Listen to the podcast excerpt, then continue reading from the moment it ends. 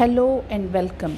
Reach foundation Telugu పాడ్కాస్ట్కి మీ అందరికీ సుస్వాగతం.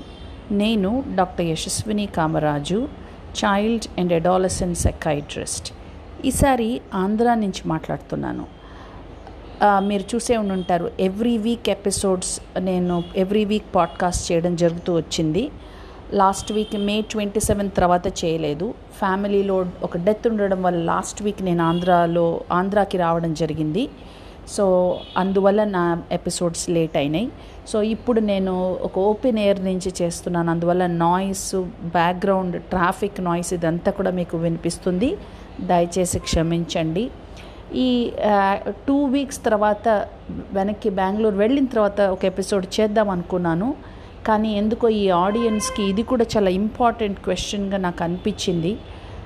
లాస్ట్ వీక్ ఒక క్రిమేషన్ చూసినప్పుడు పిల్లలు చూడొచ్చా? పిల్లలు చూడకూడదా? వాళ్ళలో రియాక్షన్ ఎట్లా ఉంటుంది? అనే దాని గురించి తప్పకుండా మాట్లాడాలనిపించింది నాకు.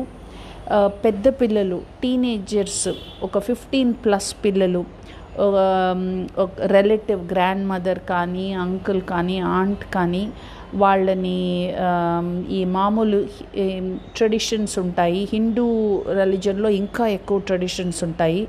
ఆ బాడీని పెట్టి వాళ్ళన్ని రిచువల్స్ చేయడము కొన్ని రిలీజన్స్లో ఎక్కువగా ఉంటాయి. ఇవి చూసినప్పుడు పిల్లలు ఎలా రియాక్ట్ అవుతారు?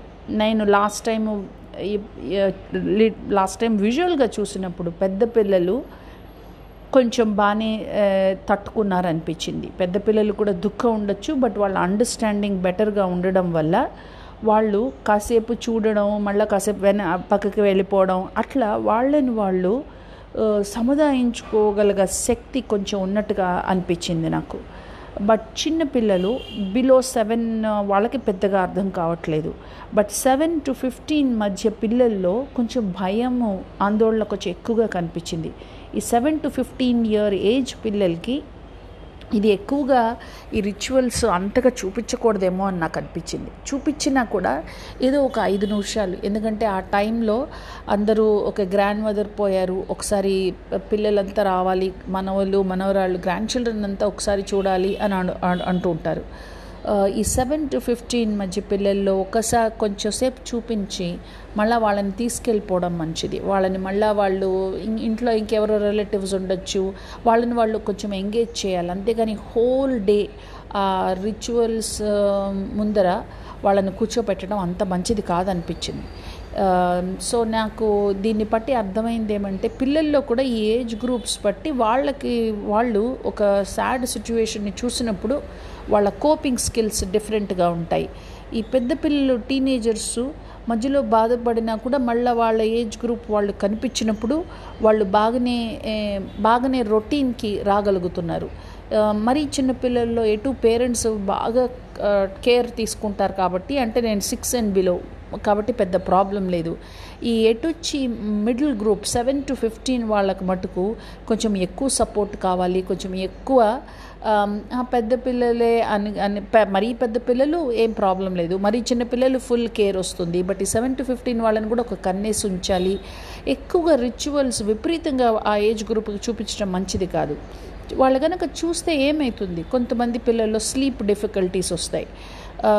నాకు బామ్మే గుర్తొస్తుంది నాకు అమ్మమ్మే గుర్తొస్తుంది అంటుంటారు. లేకపోతే ఇంకొంచెం వాళ్ళు కనుక మళ్ళీ పిల్లలతో ఆడుకోవడం మొదలెట్టకుండా ఇంకా అందరు పెద్దవాళ్ళు అదే పెద్దవాళ్ళతో చేరి అవే అవే వింటుంటే కొంచెం వాళ్ళకి బాధ వచ్చే అవకాశాలు ఉన్నాయి. కాబట్టి వాళ్ళని కూడా కొంచెం జాగ్రత్తగా చూసుకోవాలి. వాళ్ళ స్లీప్ రొటీను ఈటింగ్ రొటీను పిల్లలతో ఆడుకోవడము ఇవన్నీ రెగ్యులర్గా జరగాలి. ఇప్పుడు ఈ కరోనా టైంలో మనం ఏం చూస్తున్నామంటే చాలా చాలా డెత్స్ చూస్తున్నాం. అసలు ఏ ఫ్యామిలీలో అయినా ఎక్కడొక్కడ డెత్ జరిగే ఉంటుంది. సో ఈ పిల్లలు ఈ ఈసారి నాకు అనిపిస్తుంది ఈ కరోనా ఫేజ్ టూలో ఎస్పెషలీ చాలా ఎక్కువ సాడ్ న్యూస్కి ఎక్స్పోజ్ ఎక్స్పోజర్ జరిగింది పిల్లల్లో. ఏంటంటే ప్రతి ఫ్యామిలీ కూడా ఇది అనుభవించింది.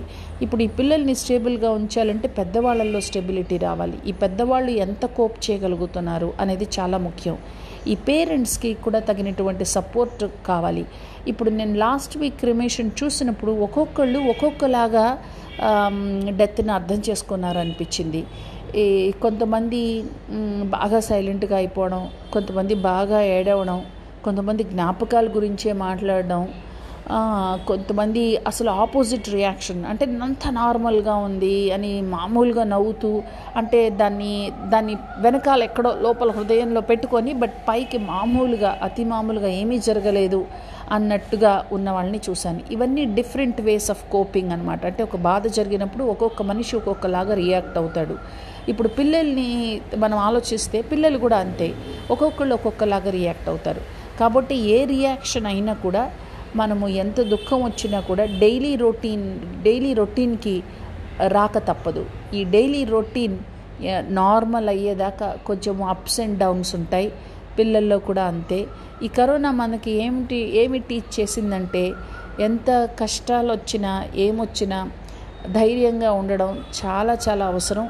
పేరెంట్స్ ధైర్యంగా ఉండడం అవసరము. కాకపోతే పేరెంట్ మా మదర్ ఏడుస్తూ ఉండొచ్చు వాళ్ళ వాళ్ళ ఎవరైనా పోతే. చిన్నపిల్లలు కూడా వాళ్ళు చూసి బాధపడతారు. బట్ కాసేపు అయిన తర్వాత మదర్ ఏడ్చిన తర్వాత మళ్ళీ పనుల్లో వెళ్ళడం మళ్ళీ రెగ్యులర్గా పనులు చేయడం కూడా జరుగుతుంటుంది. అది చూస్తారు పిల్లలు. సో అప్పుడు పిల్లలకి మనం ఏమి మెసేజ్ ఇస్తున్నాము? ఏదన్నా బాధ వచ్చినప్పుడు బాధపడవచ్చు బాధపడవచ్చు ఏడవచ్చు ఏమైనా చేయొచ్చు. బట్ దాంట్లోనే కూర్చోకూడదు. దాంట్లోనే కూర్చోకుండా అది బాధ వచ్చినప్పుడు ఆ ఫీలింగ్ని ఎక్నాలెడ్జ్ చేయాలి. ఈ ఫీలింగ్ ఉంది నాకు బాధగా ఉంది నాకు కోపంగా ఉంది నేను ఇది చేయలేకపోయాను అయ్యో అది చేయలేకపోయాను అదంతా అనుకోవచ్చు. దాంట్లో ఏం తప్పు లేదు. బట్ దాంట్లోనే ఇంకా సెల్ఫ్ పిటీలోనే కంటిన్యూస్గా ఉంటే అది మీ ఆరోగ్యానికి మంచిది కాదు మీ పిల్లల ఆరోగ్యానికి మంచిది కాదు. ఈ పిల్లలకి కూడా అది ఆ మోడల్ చేయడం చూపించాలి. బాధ ఉన్నప్పుడు చెప్పచ్చు బాధపడచ్చు. బట్ దాన్ని కూడా దాని దానిలో కంటిన్యూస్గా ఉండకుండా దానిలోంచి బయటికి వస్తూ ఉండాలి. అది మీరు ఎంత చూపిస్తుంటే మీ పిల్లలకి కూడా ఆ క్వాలిటీ వస్తుంది. సో అది నేను చెప్పేది. ఈ కరోనా కూడా మనకి చాలా కొన్ని జీవిత సత్యాలు నేర్పించిందేమో అనిపిస్తుంది నాకు. అంతకు ముందర ఓపెన్గా మనం మాట్లాడనటువంటి ఈ విషయాలు మాట్లాడినటువంటి సత్యాలు చాలా క్లియర్గా కనిపిస్తున్నాయి. ఎందుకంటే బాగా కష్టం వచ్చినప్పుడు ఇటువంటి సిచ్యువేషన్స్లో పాండమిక్ సిచ్యువేషన్స్లో అన్ని రిస్ట్రిక్టెడ్గా ఉండబట్టి కొంచెం విలువ జీవితం విలువ బాగా తెలిసింది. మనుషుల విలువ బాగా తెలిసింది. మనీ విలువ బాగా తెలిసింది. మన దగ్గర ఉన్నటువంటి వస్తువుల విలువ మనకున్న రిసోర్సెస్ ఏవైతే మనకి ఉన్నాయో వాటి విలువ ఎక్కువ తెలిసింది.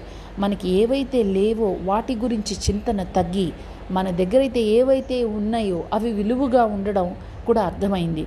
ఇవన్నీ కూడా ఎంత కరోనా వల్ల పిల్లలు బయటికి వెళ్ళలేకపోయి వాళ్ళు న్యాచురల్ ఎన్వైరన్మెంట్స్లో ఆడకపోయినా కూడా ఇవన్నీ చాలా జీవిత సత్యాలు ఇవన్నీ తప్పకుండా హెల్ప్ అవుతాయి. పేరెంట్స్కే కాదు పిల్లలకు కూడా చాలా హెల్ప్ అవుతాయి.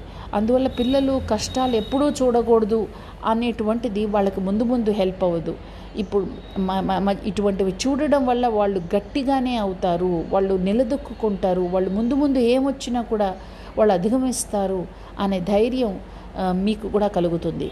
అందువల్ల మీ ఫ్యామిలీస్ కూడా ఏమైనా ఇంపాక్ట్ అయినా కూడా మీరు మానసిక ధైర్యం తెచ్చుకోండి. మీరు చేయగలిగినంత చేశారు అనేటువంటి నిర్ధారణకి రండి. మనిషి మనిషిగా మాత్రమే ప్రయత్నం చేయగలడు. మనిషి దేవుడిలాగా మటుకు చేయలేడు. ఆ ధైర్యం ఆ ప్రోత్సాహం మీకు మీరే తెచ్చుకోవాలి. అప్పుడే మీ పిల్లలు కూడా అది చూస్తారు. ఈ ఎపిసోడ్ నేను చాలా క్లుప్తంగా ముగిస్తున్నాను. నెక్స్ట్ వీక్ బెంగళూరు వెళ్ళిన తర్వాత in week or ten days మళ్ళీ ఇంకో ఎపిసోడ్లో మీ ముందుకు వస్తాను. ఈ ఉన్న ఆడియన్స్ని బ్రేక్ చేయకుండా వాళ్ళకు కూడా ఏ సిచ్యువేషన్లో అయినా ఒక చిన్న మెసేజ్ అందించాలి అనేటువంటి హోప్ తోటి ఈ ఎపిసోడ్ చేశాను. Thank you so much this is doctor Yashaswini Kamaraju